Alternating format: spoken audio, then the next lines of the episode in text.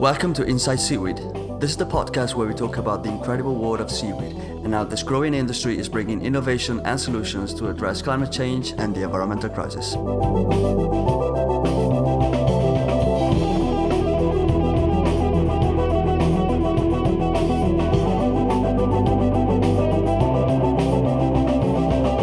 My guest today is Carlo Fedeli. Originally from Italy, Carlo is the CEO and co founder of FlexSea, a startup founded in London in 2021. FlexSea is developing alternative packaging materials from seaweed in order to replace single use flexible plastic packaging. In just over a year, they've already come a really long way and have lots of interesting things that they're currently working on, which is why I was really excited to interview Carlo for this episode. We've dug into some of the work he's doing with FlexSea, but also talked about some general topics about the seaweed industry, such as public perception, legislation, and even carbon credits. I hope you'll enjoy it as much as I did. Here it goes. Carlo, nice to finally sit down and talk seaweed with you. Welcome. Thank you very much. Thank you. It's great to be here. Look, I, I wanted to start with Monaco. I wanted to start. I, I know you're you're currently based in London, Yes. but you lived in Monaco for a few years before moving to the UK. How how long were you there for? Uh, I actually grew up there all, all my life. I'm uh, I'm Italian. I'm uh, originally from Rome. I was born there, but then I did all uh, all my schools up to the end of uh, high school in uh, in Monaco. So until I was 18, essentially. How, how was it? Was it an interesting place to be for a young Carlo Fedeli? Oh, definitely. It was, uh, it was it was it was great fun. It was great to to live in a in a place where you had a lot of international exposure and there was always something going on.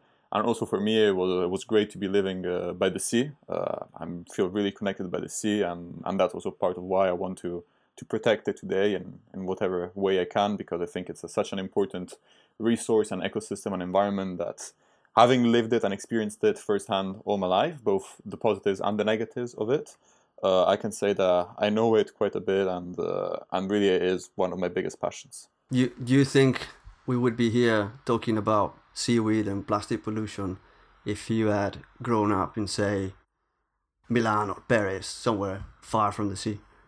I don't know about seaweed, maybe about plastic pollution. Uh, I feel that I am fairly environmentally conscious, um, regardless of uh, seaweed in general. Uh, but there is a good chance that we'll definitely be talking about something environmentally uh, in the space of, env- of the environment, at least, and sustainability. Definitely, having lived so close to the sea, uh, one of the biggest, at least most visible pollution you have in, in the sea and the oceans is plastic. So I saw that a lot. Uh, I also I used to do rowing in Monaco, so I could actually see it pretty much every day on the water itself, uh, and that definitely pushed me towards plastic pollution and from the sea to seaweed. That definitely did play a role. Yes. You mentioned rowing. I, I understand there is a connection between rowing and how you got to know your co-founder. What's that about? Yes, yes, exactly. So uh, I used I used to row with uh, my co-founder's uh, older brother, uh, and uh, so we've known each other for a very very long time. And essentially, it just happened a pure coincidence that we were finishing our master um, Imperial College. Uh, my co-founder Thibaut, uh, CTO today, he was studying uh, his master's in material science, science and engineering, and I was doing my master's in innovation, entrepreneurship, and management. And although I did study before in another university, I did my bachelor's at Warwick University. Uh, we sort of reconnected when we were there, and um, so yeah, that was a couple years ago now. But we've known each other for a long time because of this connection through uh, his brother and rowing. Talking about you and your co-founder, you you guys have founded and incorporated FlexSea just over a year ago. Um, you're in the UK. Was the UK the, the obvious choice for you to start FlexSea, or, or have you guys considered starting up somewhere else instead? What what made the, the UK the right choice uh, for you? So we incorporated, yes, just just over a year ago. Uh, we celebrated recently our one year uh, birthday of FlexSea. I incorporated on the 27th of April, 2021. Uh, and we incorporated here. Thank you. and we incorporated here in uh, in London in the UK. I would say it was probably the most, maybe not the most obvious place, but the most obvious first step. Uh, we were both here uh, at the time, and we still are.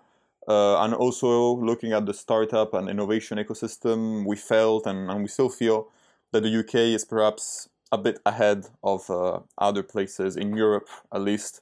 Um, we think that the startup um, industry it's more developed here, is more consolidated, and there would have been more exposure to potential investors, to potential markets as well.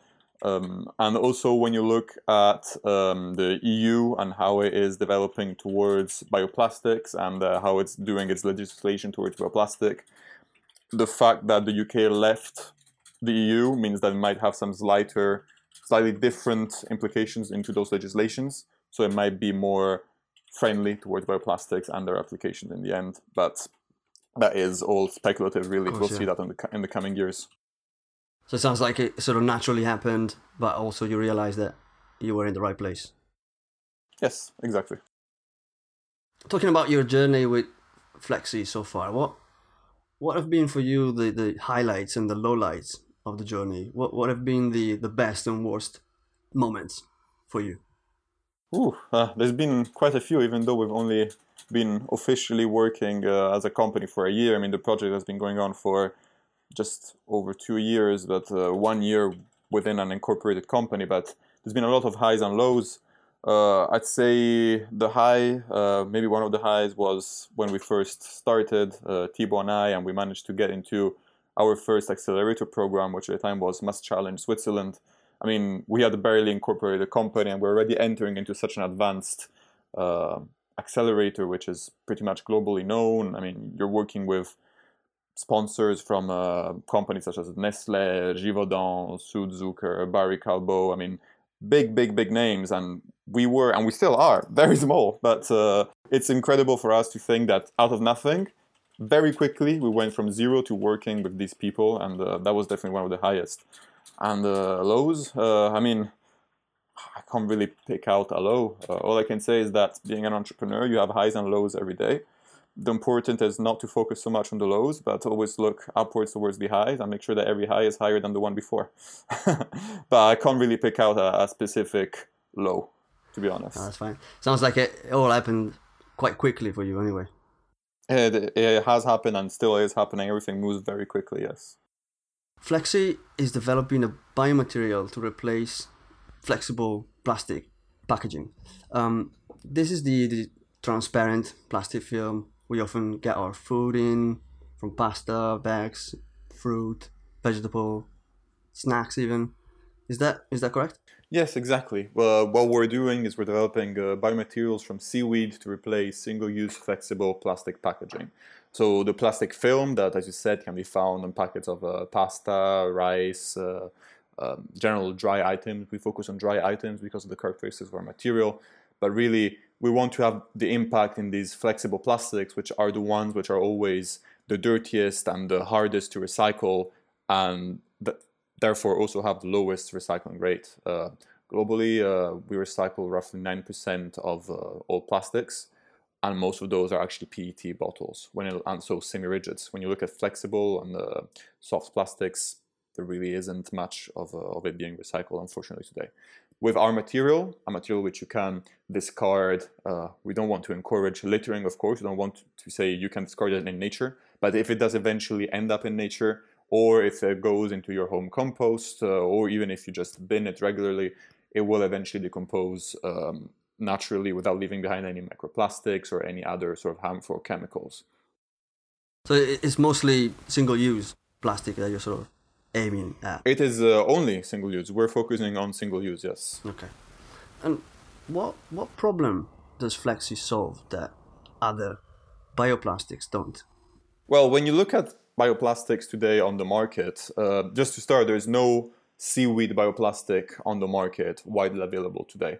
Um, however, there are other bioplastics. The other bioplastics today, uh, they are derived from uh, food crops. So the main resource the main raw material is uh, mostly uh, things like sugarcane, potato, starch uh, that comes from uh, these um, these crops, even sugar beet, cassava in certain countries, and essentially these uh, are then treated these starches to create materials such as PLA. So polylactic acid is the most common bioplastic out there today, and polylactic acid is not truly home compostable. So when you talk about composting, you have to differentiate between home compostability and industrial compostability. PLA fa- falls in the second category. So while with home compostable items like FlexSea, you can literally put them in the soil or in uh, marine environments, freshwater systems, whatever, and they will eventually degrade. Industrial composting uh, items and materials will only degrade in, spe- in specific uh, facilities. So you have what are called industrial composting facilities, which have to collect these materials and expose them to higher temperatures than they would find in nature and increase microbial uh, and bacterial activity than they would find naturally in nature. In those conditions, it will eventually decompose and uh, will not leave uh, particularly harmful chemicals behind. The issue is that those conditions that these facilities recreate just are not found in nature. So if this bioplastic ends up uh, in, the, in a forest or in the ocean, it will stay there pretty much indefinitely. Maybe not as long as petroleum-based plastic, but long enough for it to become a problem. And also you have to look at where these uh, are coming from. So when you look at uh, food crops, of course, there is uh, the argument that uh, you can make them with food uh, waste. But even then, even if you're making it with food waste, you're still tapping into waste that comes from a resource that essentially needs arable land, fresh water, pesticides, and fertilizers to grow. Um, so it's not really the most renewable. When you look at FlexSea and the seaweed-based bioplastic, it solves both the issue of the afterlife of the material, so how it will compost in nature, like truly in natural conditions, and also at the source. Seaweed needs no land, no fresh water, no pesticides, and no fertilizers. It also grows much faster than any other land crop. Uh, we're talking roughly 45 day cycles, so you could actually go from starting to cultivate your seaweed to harvesting it roughly six to seven times a year, which is incredible. It's uh, unknown of on land. And also, it captures a lot of CO2, up to two kilotons per square hectare of cultivation, which is more than any land crop as well. So there really are so many positives about seaweed and the bioplastic that is derived from it compared to other bioplastics. Hmm, really, really impressive. If say I, I just um, opened a bag of rice or something and and I, I need to get rid of it, and it's it's FlexSea material. Um, you mentioned mm-hmm. obviously compostability and biodegradability and all and all of that um, what would be what am I best to do at that point? What's the best way of dispose of it? So if you have a, a backyard or a, a composting bin uh, for food waste, you put it there, and that would be the ideal place for it to end up in. Uh, if you do not have that, uh, you could just put it in your normal bin and eventually it will degrade there as well because of natural humidity that is present in the, in the environment. The worst case scenario, and let's say worse uh, with brackets, uh, of um, inverted commas, sorry, is that you would not know it's FlexSea and you put it into the recycling stream. Well, let me tell you something. Right now, when you look at recycling, uh, I mentioned earlier the recycling rate between 7 and 9%.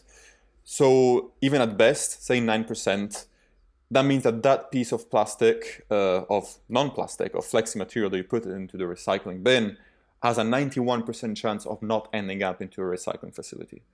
Uh, FlexSea is not recyclable, uh, definitely not recyclable with petroleum-based plastic. But even if it gets there, it has a 91% chance of ending up in a landfill. Will it will eventually uh, degrade? So really, although the composting bin is the best and the normal waste bin is the second best, any destination for FlexSea really is not the end of the world and will still be a better alternative than uh, any end of life sort of uh, possibility than petroleum-based plastic offers today. How could public perception influence the, the adoption of a product like FlexSea?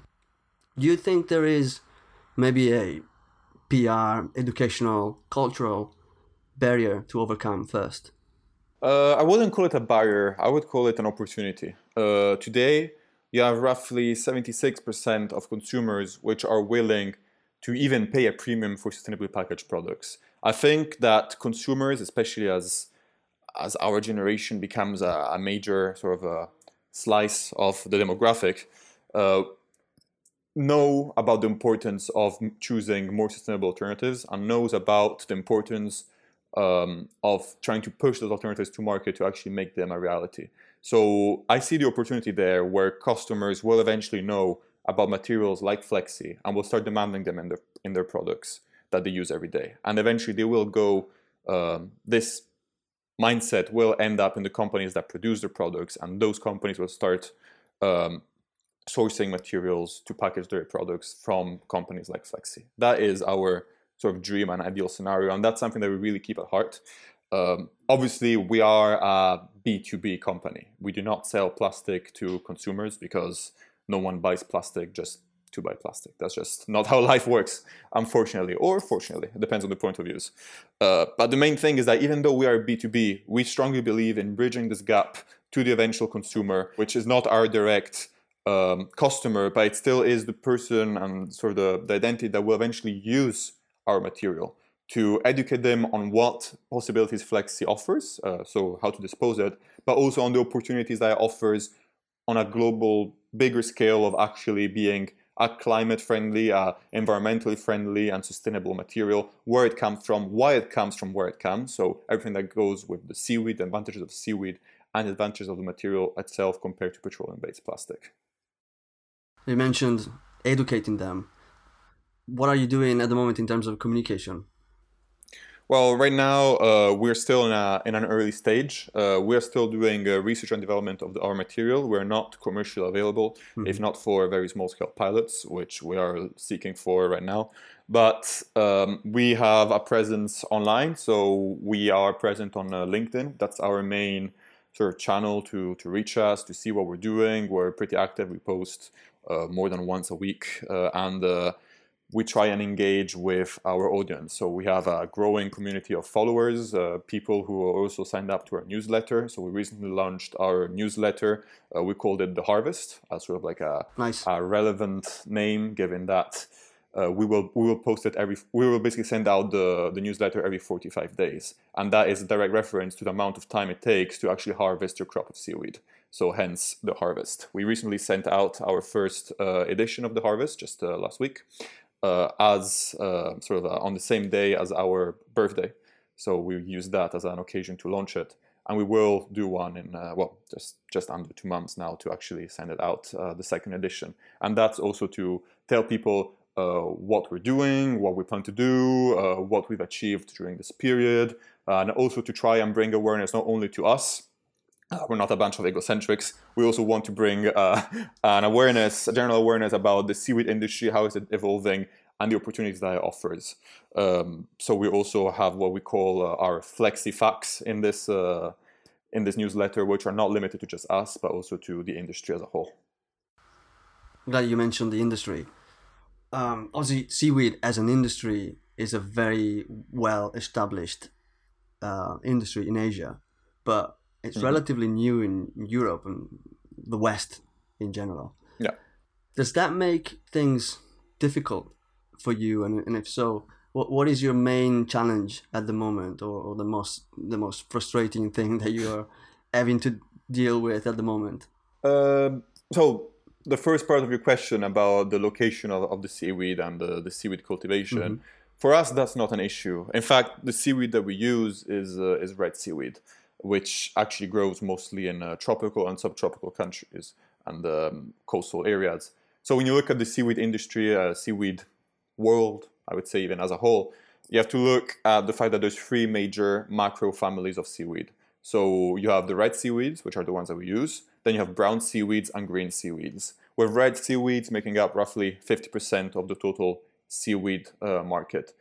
Red seaweeds are the ones that are most cultivated, and they're the ones that have the highest content of bioavailable uh, bio uh, biopolymers for us to use in our material. Hence, why we use those.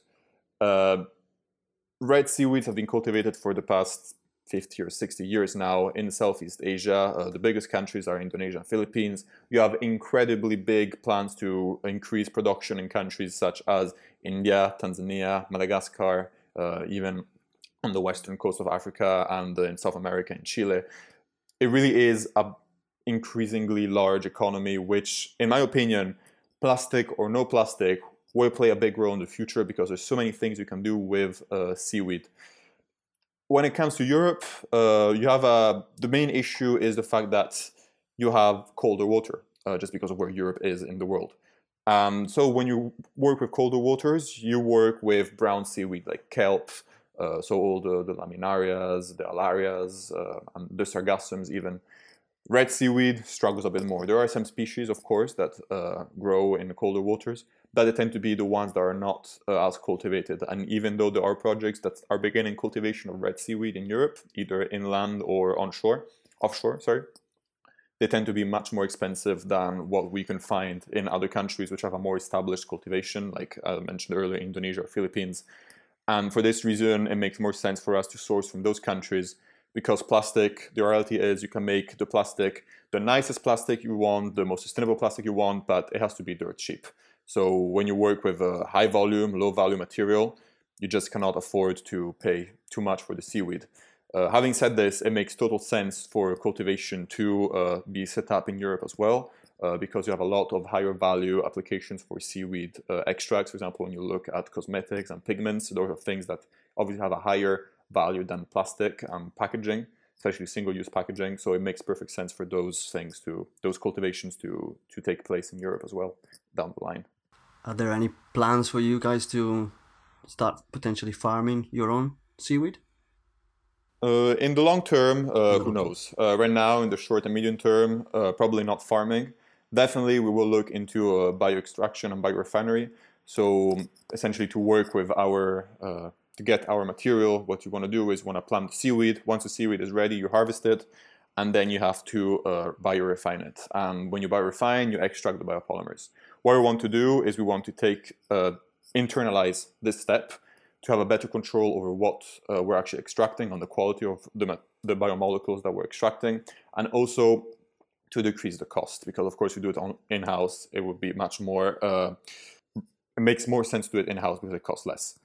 At the same time, we also see the great value of something that is called uh, cascading extraction. So to make it simple, when you have seaweed, uh, the biomolecules that we use make up roughly 30% of the weight of the dry seaweed.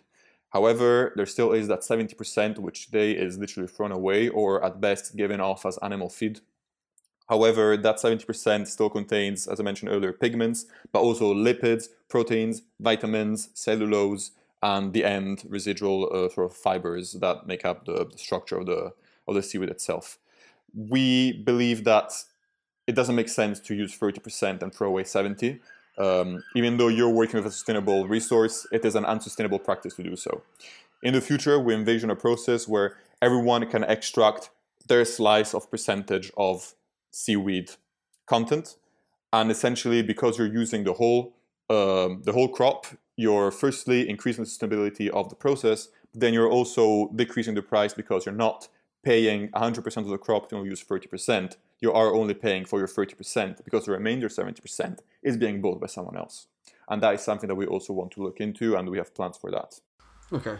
How, how would that look like, just out of interest? Would that be some sort of partnership between perhaps yourself and, and, and other uh, startups, such as yourself, doing making slightly different products, maybe making, like you mentioned, um, animal feed and, and the likes?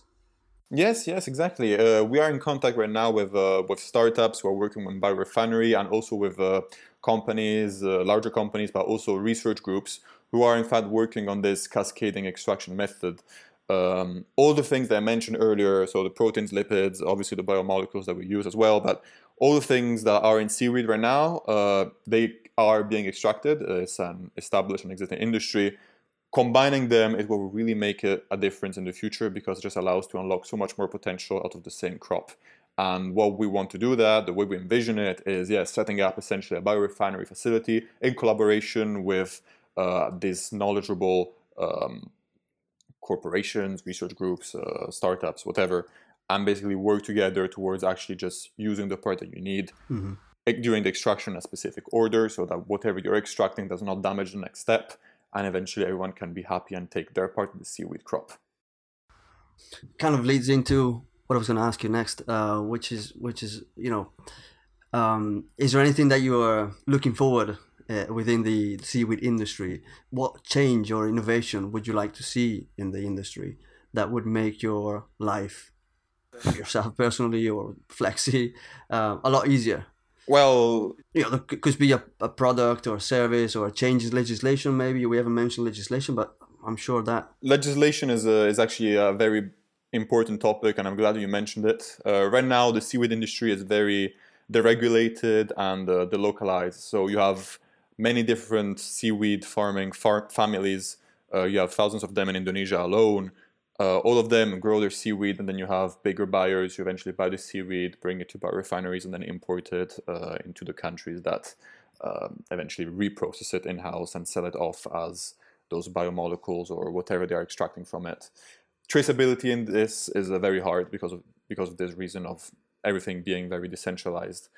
But there are uh, great companies out there who are working today to actually uh, increase the traceability of the seaweed, increase the way uh, that you can actually know where your seaweed is coming from, where it's been harvested, when, how, by who, uh, using what practices, and everything down also to the biorefinery. So how it's been refined, uh, under what practices, um, whether it's been truly in a sustainable method or they've been using some weird harsh chemicals which are not supposed to be using, um, and also where it's been because we're talking about huge countries. Like just keep the example of Indonesia. You could travel thousands of kilometers without even leaving Indonesia, which means that your seaweed, which takes up a lot of carbon and has the potential to create a carbon negative material, might become actually very, very carbon heavy because of the places it's traveled to even before leaving its country of origin. So that's also an important part of uh, traceability, whether it's through blockchain or not. There's companies who are working to do that, and we really look forward to when that actually is implemented on a larger scale and when there is even some international legislative body that actually takes care of this because it is something that is needed. Uh, and again, I'm talking regardless of, uh, of plastic and, uh, and how plastic from seaweed will eventually end up being uh, seaweed will be an important part of the future as a resource, and it is important to track it as much as we can. Um, another sort of thing that needs to be improved, uh, another aspect that needs to be improved in the, in the seaweed industry is a genetic uh, variation within the seaweed crops. So, because of the way that seaweed is farmed, uh, for the most part, um, basically how you do it is you do it through ropes and lines that are set out from the coast to uh, shallow bodies of water along the coast, tying up pieces of seaweed at regular intervals. And essentially, you cut off what you need, and then in 45 days, it will grow again. You're not actually going through a sexual reproduction of the seaweed, you're doing vegetative reproduction. So every crop is a clone of the previous crop. And most likely, every single seaweed plant within a plantation is a genetic clone of themselves, of the original crop, which means that if a disease comes over, then a whole cultivation can be exterminated quickly for the simple reason that they all have the same exposure and the same vulnerability to um, and resistance to diseases. Again, there are companies who are selecting resisting uh, more resisting uh, strains, uh, more genetic variation, uh, strains that can resist, for example, to higher uh, temperatures and water if there is uh, more uh, global warming and ocean warming. Uh, temperature uh, seaweed that can resist to different ocean conditions, so you can actually expand the area in which you grow. Of course, seaweed grows fairly easily. I mentioned earlier it does not require any artificial inputs or fertilizers or whatever. But again, the oceans need to have a certain temperature, but also a certain nutrient availability in the water. Uh, so again, selecting seaweed that can grow in a wider range and a wider uh, variance of those nutrients is important to be able to increase even more the cultivation out there, which is already substantial, but the more the merrier. Hmm. Sounds like there's a lot to do in this space, isn't there? It is a, a growing industry. So the science behind it, uh, as I mentioned, cultivation has been going on for over 50 years. So that's well established. People know how to grow it and now it's a matter of fine tuning it uh, so you can grow it better and eventually expanding it even further. Do, do you feel, eh, to that end, do you feel there is a, a community, a seaweed, um, whether it's international or, or European, perhaps, um, group or, or community or association that is sort of leading? Yes, yes, yes, definitely. Uh, and we are part of those associations. So there, there's two big ones. There's uh, the Safe Seaweed Coalition and the Seaweed for Europe. Uh, we're part of both of them, and uh, it's really a, a, matter of bringing all the players that use and work in the seaweed industry together, discussing what the future looks like, and having collaboration with each other. At the end of the day, uh, if you bring together seaweed farmers, seaweed biorefiners, importers, exporters, and people who work with final products like us, or people who are working in uh, cosmetics or pigments, it just makes sense to be all together in a round table, work course, together, yeah. speak, uh, see how we can help each other, how we can help each other source better seaweed that is more traceable, uh, help perhaps grow more seaweed, uh, improve the way we extract whatever we need from the seaweed, and eventually improve the way that we as final users of the seaweed work because that is the most essential part, right? We do not work in a vacuum. We do not live uh, in a world where there is only us. And even when it comes to our competitors, and there are other companies doing what we're trying to do.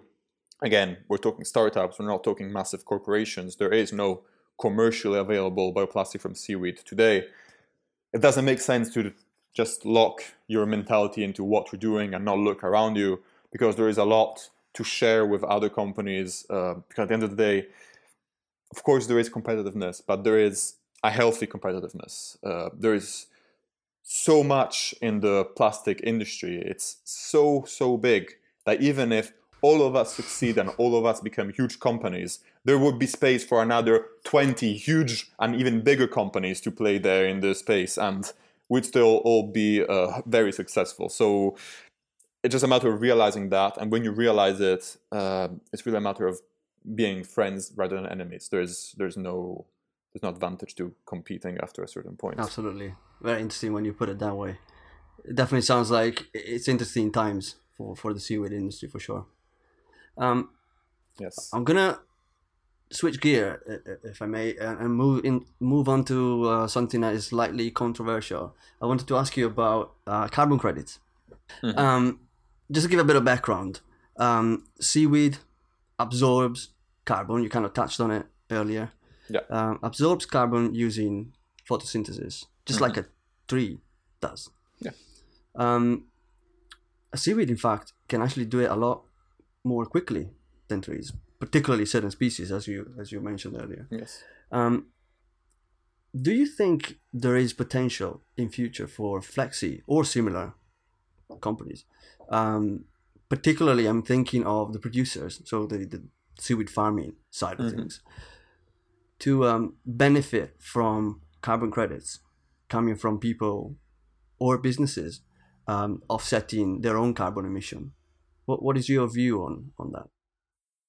So as you mentioned, carbon credits are quite kind of controversial. So it is a way where you're basically paying to wash your hands of an issue which you've produced and you had no interest in improving basically so i'm not a believer in carbon credit as a solution to carbon emissions uh, not at all uh, i think there will always be more money for people to pay than carbon credits to offset whatever has been paid for.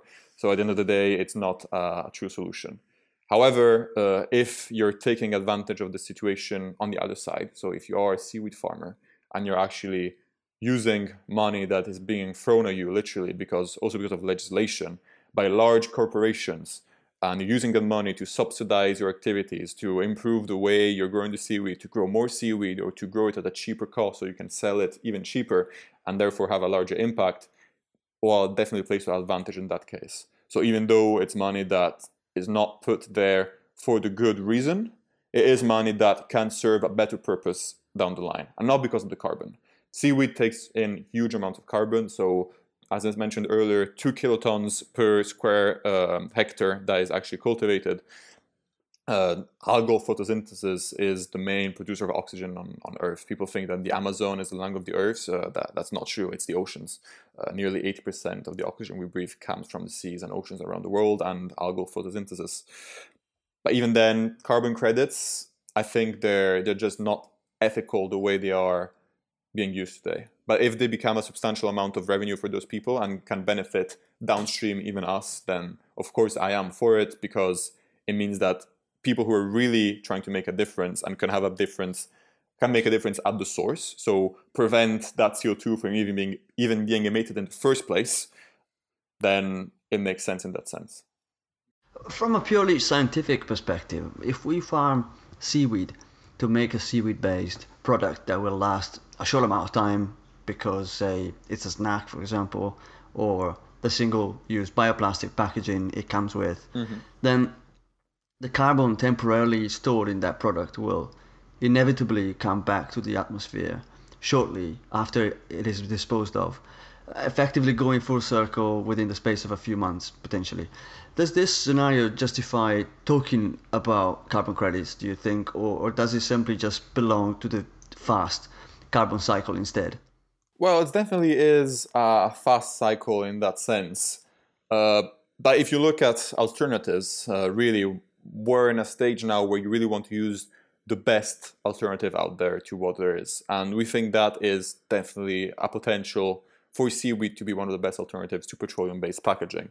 So when you say seaweed takes in CO2, but then you might essentially release that CO2 back through the decomposition of the material within a few weeks, months, or maybe a year at most. It is true, but the seaweed is taking in CO2 which is already in the atmosphere.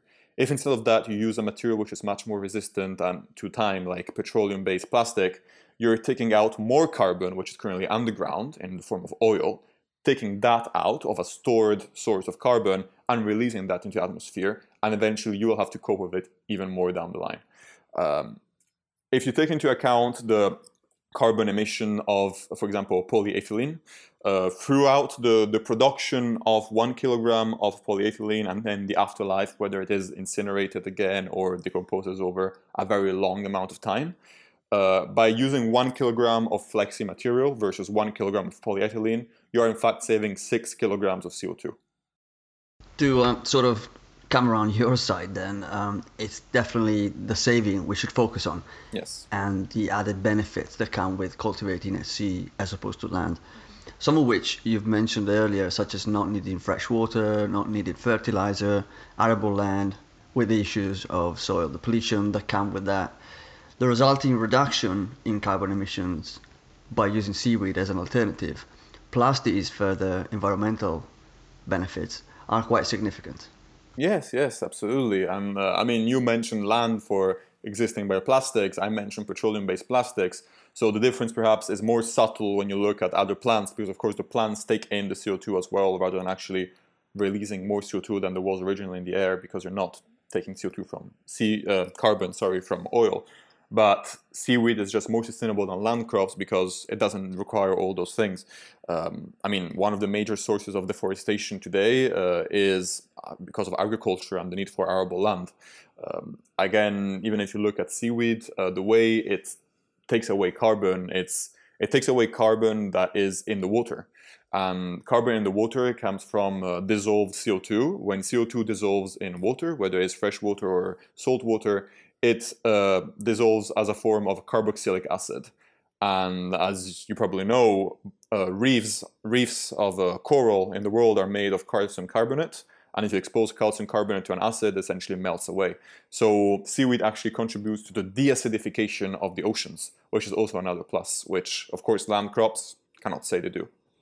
Yes, um, definitely a lot of different angles. Oh, we could do a whole podcast on all these different aspects and approaches. Um, yes. Look, I'm, I'm conscious we've been chatting away for uh, quite some time now, so sadly, I think we're going to have to wrap this up. Where can people find out more about FlexSea if they're so inclined, and um, how to get in touch with you? So uh, I invite all the listeners to follow us uh, on LinkedIn, where we're very active on posting our updates, and of course also uh, to be part of our newsletter uh, you can go on our website and sign up, uh, subscribe to our newsletter. And also through our website, you can go in the contact page and write us a question, a, a, message, or whatever you feel like, and we will reply very quickly to it. Also, if you want to go directly to us, you can just contact us at contact at flex-c.com, and we'll be in touch very soon. Fantastic. Uh, Carlo, it's been an absolute pleasure to talk to you today. Thank you very much for making the time. It'd be great to catch up in future, maybe with a follow up episode to hear how things are going. Absolutely, no. Thank you for having me, and uh, definitely down for a further episode down the line to see how things have evolved, hopefully positively.